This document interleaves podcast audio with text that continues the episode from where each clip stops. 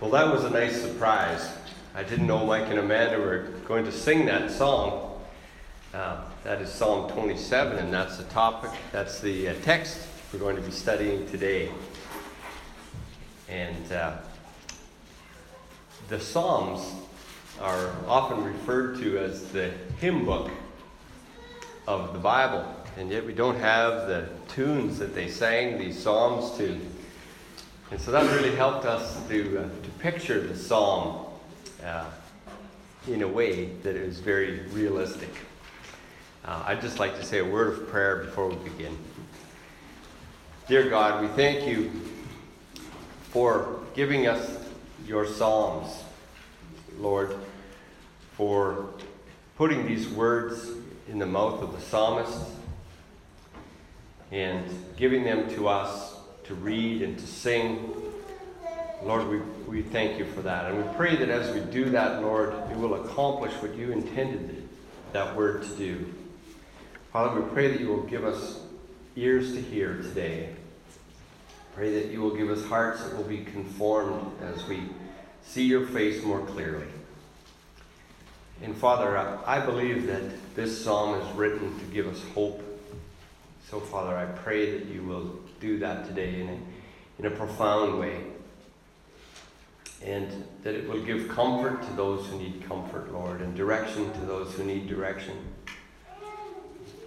We thank you for your word constantly there for us to counsel us and to guide us, Lord, as a light shining in our darkness.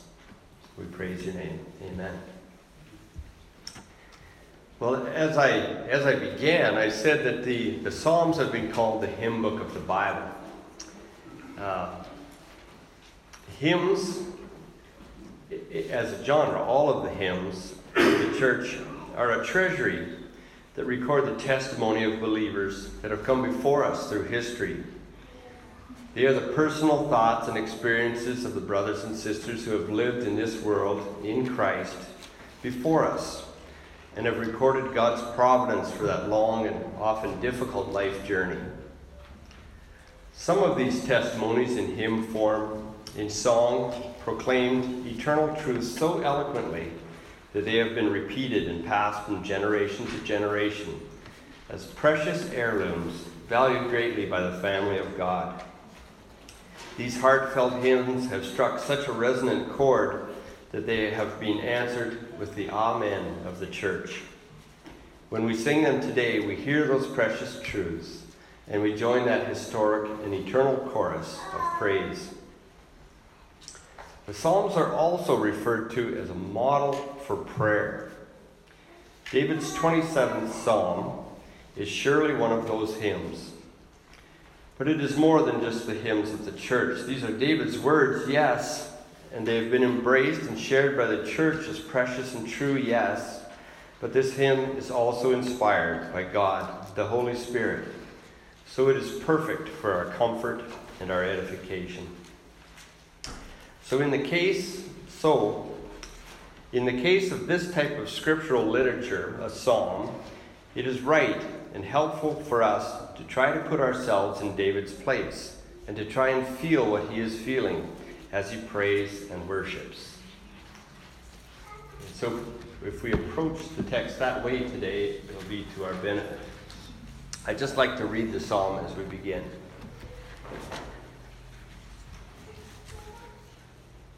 Uh, because it's a song, I want to uh, uh, read it all, all together before we start uh, reading it piece by piece. The song wouldn't sound very good if you sang one note at a time, would it? So let's, we'll read it from top to bottom. The Lord is my light and my salvation. Whom shall I fear? The Lord is the stronghold of my life. Of whom shall I be afraid? When evildoers assail me to eat up my flesh, my adversaries and my foes, it is they who stumble and fall. Though an army encamp against me, my heart shall not fear. Though war rise against me, yet I will be confident. One thing I have asked of the Lord, that I will seek after, that I may dwell in the house of the Lord all the days of my life, to gaze upon the beauty of the Lord, and to inquire in his temple. For he will hide me in his shelter in the day of trouble. He will conceal me under the cover of his tent. He will lift me high upon a rock. Excuse me. And now my head shall be lifted up above my enemies all around. And I will offer in his tent sacrifices of joy. I will sing and make melody to the Lord. Hear, O Lord, when I cry aloud. Be gracious to me and answer me. You have said, Seek my face. My heart says, Lord, my, my heart says, Your face, Lord, do I seek. Hide not your face from me. Turn not your servant away in anger. O you who have been my help, cast me not, forsake me not, O God of my salvation. For my father and my mother have forsaken me, but the Lord will take me in. Teach me your way, O Lord, and lead me on a level path because of my enemies. Give me not up to the will of my adversaries, for the false witnesses have risen against me, and they breathe out violence. I believe that I shall look upon the goodness of the Lord in the land of the living. Wait on the Lord. Be strong, and let your heart take courage. Wait on the Lord. This is God's word, Psalm 27.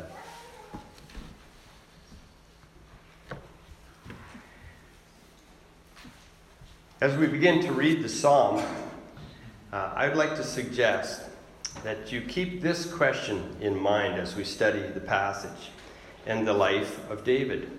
How can such a man who struggled with and fell into sin throughout his life and whose life was full of terrible trials and hardship say these things? The Lord is my light and my salvation. He said this Whom shall I fear? Of whom shall I be afraid? He said this Though war rise against me, I will be confident. He will hide me in the day of the trouble, in the day of trouble. How can such a man offer shouts of joy and sing? How can he be strong and have courage and trust, trust the Lord? Let's see if we can find the answers to those questions as we read. The psalm begins The Lord is my light and my salvation. There is so much contained in this first sentence that many sermons could be preached on it alone. David calls God my Lord, his personal king and sovereign. The great King David bows his knee to the King of Kings. He addresses God here by the covenant name Yahweh the God revealed by the prophets, who had given his covenant to the people, and his law at Sinai, and his particular covenant to David. David was a man and a sinner like you and I, and worse. Scripture records his foolishness, his covetousness, his deceitfulness, his lust, and his murderous heart. And David knew it. God had given David light. The Holy Spirit had opened David's eyes to see his sin. And David says this for us clearly in the 51st Psalm. He says, Have mercy on me, O God, according to your steadfast love, according to your abundant mercy. Blot out my transgressions. Wash me thoroughly from my iniquity, and cleanse me from my sin. For I know my transgressions, and my sin is ever before me. Then God gave David light to know what to do with his burden of sin. The gift of repentance, the desire to run to God instead of away from him. Hear verse 5 and 6 of Psalm 51 again. Behold, I was brought forth in iniquity, and, my, and in sin did my mother conceive me. Behold, you delight in truth in the inward being, and you teach me wisdom in the secret heart. Purge me with hyssop, and I shall be clean. Wash me, and I shall be whiter than snow. God then shone his light of mercy on David, causing him to rejoice in the freedom from his sin. Verse 8 of that same psalm reads Let me hear joy and gladness. Let the bones that you have broken rejoice. And so David says, Whom shall I fear? David openly confessed his sin, and he knew that his judge had pardoned his sin. David could walk in the light, as we read in John, the first chapter of John, walked in the light with no fear of being exposed. With that burden re- removed, he shouts with joyful praise David's, lo- David's Lord, and I pray your Lord, is the Creator who said, Let there be light. He is the light in the life of men, and truly the light shone and shines in the darkness, and the darkness has not overcome it. So David exclaims with all believers, and we can exclaim, Whom shall I fear? The passage continues The Lord is the stronghold of my life. As we will see, David did not only have his spiritual battle with sin, but like you and I, he faced the trials and hardship of this life in this fallen, sinful, cruel world. Consider David, born in the lowest of positions, the youngest son with no birthright, appointed to the most menial job, watching stinky, boring sheep day after day, year after year. David was despised by his eldest brother Listen to how he put him down and accused David when David wanted only to help. This is uh, Eliab speaking. Now, Eliab, David's eldest brother, heard when he spoke to the man, and Eliab's anger was kindled against David. And he said, Why have you come down? And with whom have you left the few sheep in the wilderness? I know your presumption and your evil heart. You have come down to see the battle. And David said, What have I done now? David was also, uh, there's evidence that David was despised by his father also. And that was, in that, he was not even considered as presentable to the prophet Samuel. When Samuel asked uh, David's father to bring his sons before him to be consecrated, David wasn't even considered. David wasn't even there. He was an afterthought. So, in our attempt to join David in this psalm, I want to ask you have you ever experienced the awful pain of rejection and false accusation from friends or family? Truly, David knew that pain. Through these trials, God sustained David, protecting him from the attacks of beasts as a boy tending sheep protecting him in, balance, in battle, and choosing him as the heir uh, to as the heir to the throne of Saul. And so David, with this experiences, experience, has come to know and trust God, and he says, "Of whom shall I be afraid?" David's trials in his life were unrelenting. Hear this, and uh, as I read this. Uh, a, a commentator I respect says that when David uh, is speaking here, he is uh, in, the genre of a psalm. He may be speaking in hyperbole. So uh, this is not intended to be a direct historical account, but uh, it's more to express the feeling of uh, the most intense woe. David's trials in life were unrelenting. When evildoers assail me to eat up my flesh, my adversaries and my foes, it is they who stumble. Though an army uh, encamp against me, my heart shall not fear. Though war rise up against me, I will be confident. Throughout David's life, he was the target, indeed, of assassination plots, and he is almost continually drawn into conflict after terrible conflict. David's beloved country had a terrible leader who almost destroyed the country by his terrible leadership. Can you sympathize with David? If we can sympathize with David, then we can learn from his experience with God.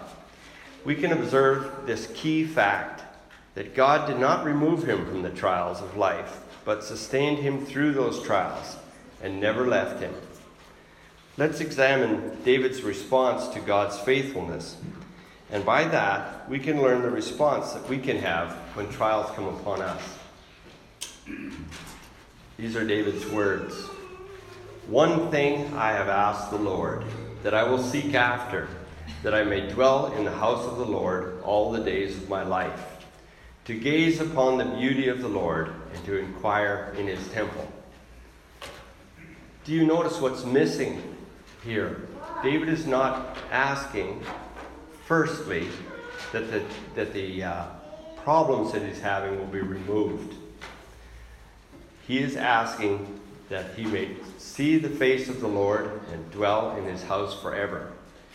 Uh, an important thing we can see from this passage is that David is lifting his eyes from the trial that is right in front of him, the temporal problems that he has, and he's looking to the face of the Lord. In fact, he's looking to eternity, his eternity in perfect peace with God, when all sin will be gone, all trials will be gone, all pain and death and sorrow.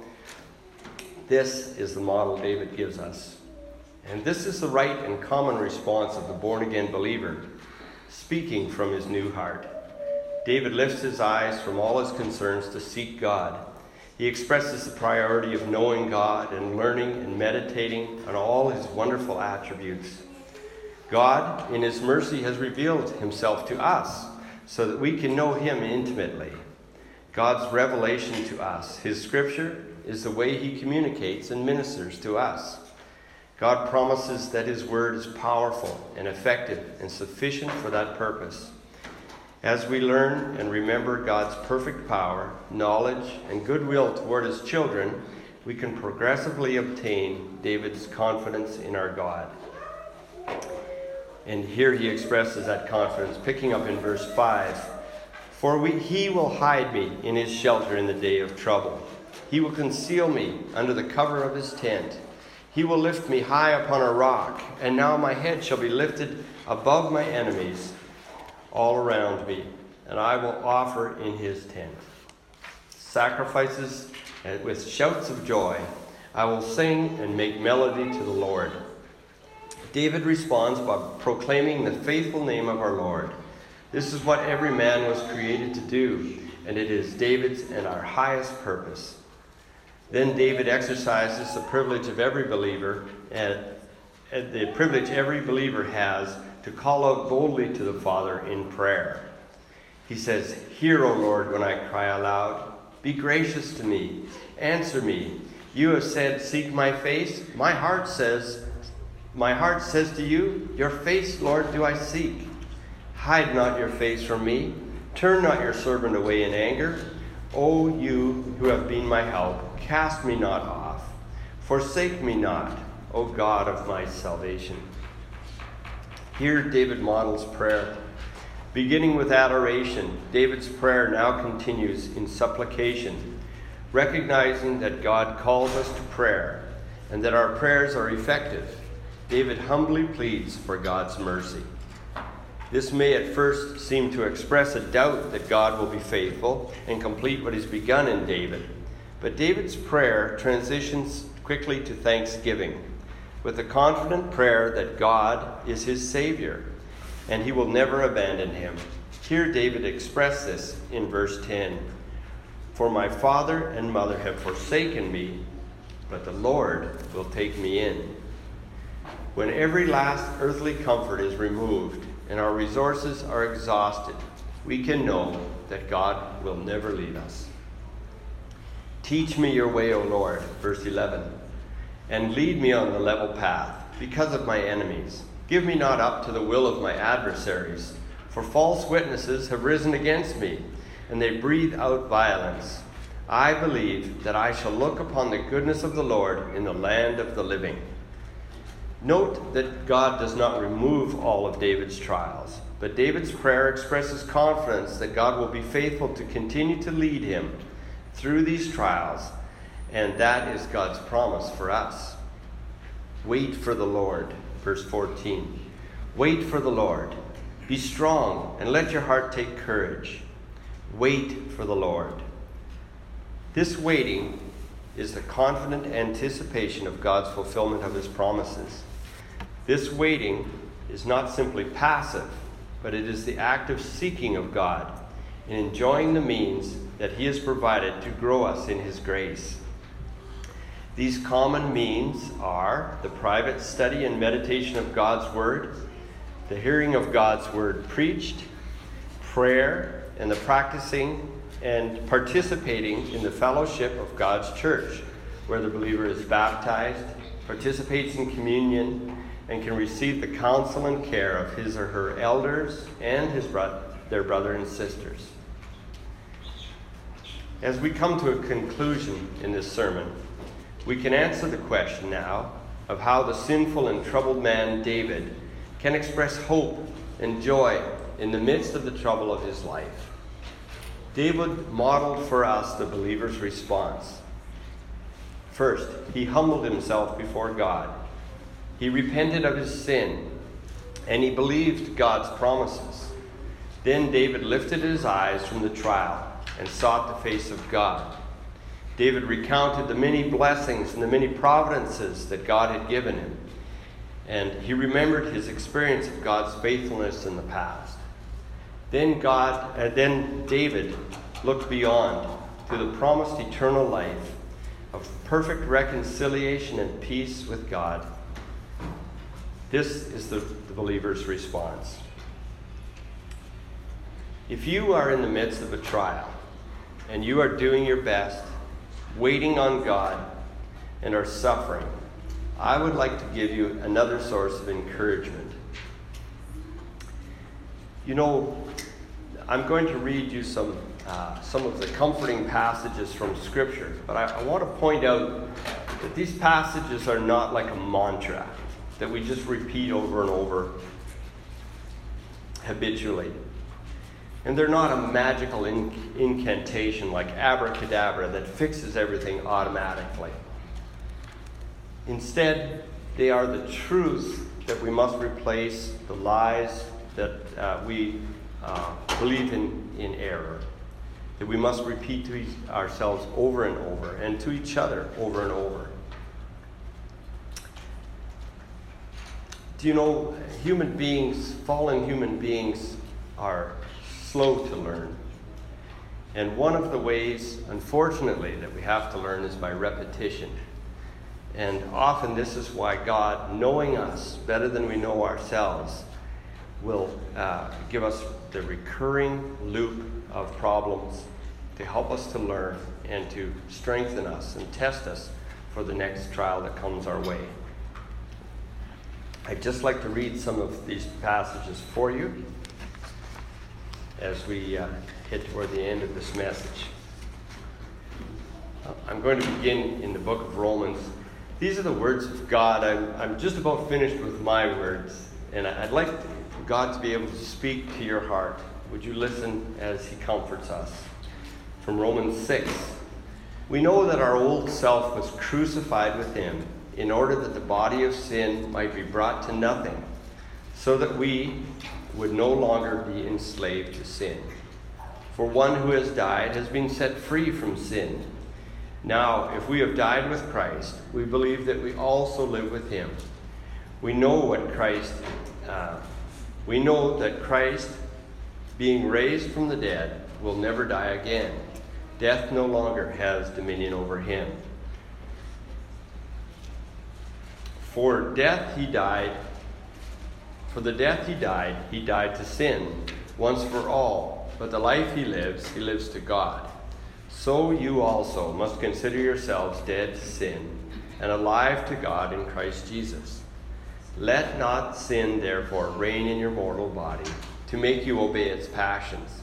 Do not present your members to sin as instruments for unrighteousness, but present yourselves to God as those who have been brought from death to life and your members to God as instruments of righteousness. For sin will have no dominion over you, since you are not under the law, but under grace. Romans 8 reads, There is therefore now no condemnation for those who are in Christ Jesus. 1 Corinthians encourages us again no temptation has overtaken you that is not common to man. God is faithful and he will not let you be tempted beyond your ability. But with the temptation, he will provide the way of escape, that you may be able to endure it. In the book of Hebrews, the writer uh, quotes uh, the prophet Jeremiah, and he applies these promises directly to the New Testament church. That's to you. For this is the covenant that I make with the house of Israel. After those days, declares the Lord, I will put my laws into their minds and, and write them on their hearts. And I will be their God, and they will be my people. And they shall not teach each one his neighbor, and each one his brother, saying, Know the Lord, for they shall all know me, and the least of, from the least of them to the greatest. For I will be merciful toward their iniquities, and I will remember their sins no more. Again in Hebrews 7, we read this For on one hand, the former commandment is set aside because of its weakness and uselessness, for the law made nothing perfect. But on the other hand, a better hope is introduced through which we draw near to God. And it was not without an oath, for those who formerly became priests were made such without an oath. But this one was made this one was made a priest with an oath, and by the one who said to him, The Lord has sworn, and he will not change his mind. You are a priest forever.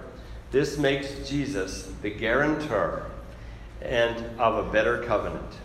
The former priests were many in number because they were prevented by death from continuing in the office. But he holds his priesthood permanently because he continues forever. Consequently, he is able to save to the uttermost those who draw near to God through him, since he always lives to make intercession for them. Hebrews chapter 6. I pray that this will be a balm to your soul. For when God made a promise to Abraham, since he had no one greater by whom to swear, he swore by himself, saying, Surely I will bless you and multiply you. And thus Abraham, being patiently, having patiently waited, obtained the promise. For people swear by something greater than themselves, and in all their disputes, an oath is final for confirmation. So when God desired to show more convincingly to his heirs of the promise the unchangeable character of his promise, he guaranteed it with an oath, so that by two unchangeable things, in which it is impossible for God to lie, we who have fled for refuge might have strong encouragement to hold fast to the hope set before us. We have this as a pure and steadfast anchor for the soul a hope that enters into the inner place behind the curtain, where Jesus has gone as a forerunner on our behalf, having become a high priest forever after the order of Melchizedek. And this last scripture for you is from Ephesians chapter 3. Now to him who is able to do far more abundantly than all we ask or think, according to the power at work within us. To him be the glory in the church and in Christ Jesus through all generations, forever and ever. Amen. That is where my sermon ended until I started reading something recently. And it, this is sort of tacked on to the end of the message. So I hope you can forgive that but I think it's important for us to hear. Um, you heard me mention before that if you are struggling and you're waiting on the Lord and you're calling out to Him, I'd like you to hear uh, a commentary on this passage by Charles Spurgeon. And uh, I would like to share this great preacher's comforting words as we close. Uh, Charles Spurgeon was uh, um, was remembered as one who suffered with melancholy, as they called it in those days. We might call it depression today. And uh, these were recurrent bouts throughout, throughout his life. And Charles Spurgeon, like our Savior, was one who can sympathize with us when we are down. He said, Beloved, the gifts of grace are not immediately enjoyed by new believers coming to Christ. We are saved by a true union with Him but it is by remaining in that union that we later receive the purity, the joy, the power, and the blessedness which are stored up in him for his people. Notice how our Lord states this when he speaks this to the Jews in the eighth chapter of the Gospel of John. To the Jews who had believed in him, Jesus said, If you hold on to my teaching, you are truly my disciples. Then you'll know the truth, and the truth will set you free. We do not know all the truth at once. We learn it by remaining in Jesus. Perseverance in grace is an educational process by which we fully learn the truth. The emancipating power of that truth is so gradually perceived and enjoyed. The truth will set you free. One chain after another breaks, and we are truly set free. You that are new to the Christian life may be encouraged to know that there is still something better for you. And might I add, even if you're old in the Christian life, you might be encouraged to know there's something better for you. You have not yet received the full reward of your faith. You will have joyful views of heavenly things as you climb the hill of spiritual experience. As you remain in Christ, you will have further confident, uh, firmer confidence, richer joy, greater stability, more communion with Jesus, and greater delight in the Lord your God. Infancy is troubled with many evils and problems from which manhood is exempt. It is the same in the spiritual as in the natural world. There are these degrees of attainment among believers, and the Savior here motivates us to reach a high position by mentioning a certain privilege which is not for everyone who says they are in Christ, but only for those who remain in Him. Every believer must remain in Christ, but many have hardly earned the name yet. Jesus says, If you remain in me and my words remain in you, ask whatever you wish and it will be given to you. You have to live with Christ to know Him, and the longer you live with Him, the more you will admire and adore Him. Yes, and the more you will receive from Him grace for grace. Truly, the person who is only a month old in grace, truly, to a person who is only a month old in grace, Christ is most blessed. But these babes can hardly tell what a precious Jesus he is to those who have known him for half a century.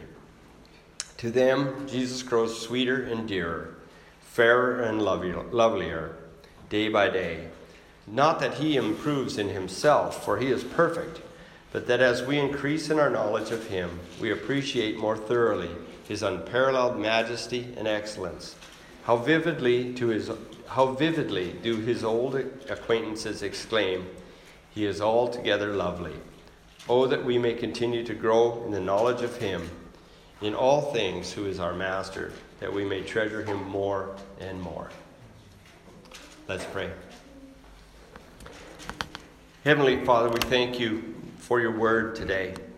Lord, we pray that uh, you will help us to respond as believers with uh, hope and confidence and joy. Father, we pray that you will lift our eyes to you and that you will. Uh, that we will, in fact, yearn for the day when we will be with you eternally. Father, I pray for comfort for each person here uh, that are in trial, and we know that there's trials coming for many of us that, of which we don't know. Help us to be confident and ready, Lord, as your word has prepared us today. I ask for your blessing on the preaching of your word. Amen.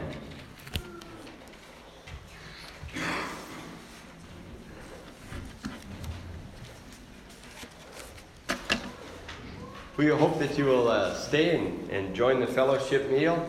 And uh, don't forgive, don't forget to say so long to the uh.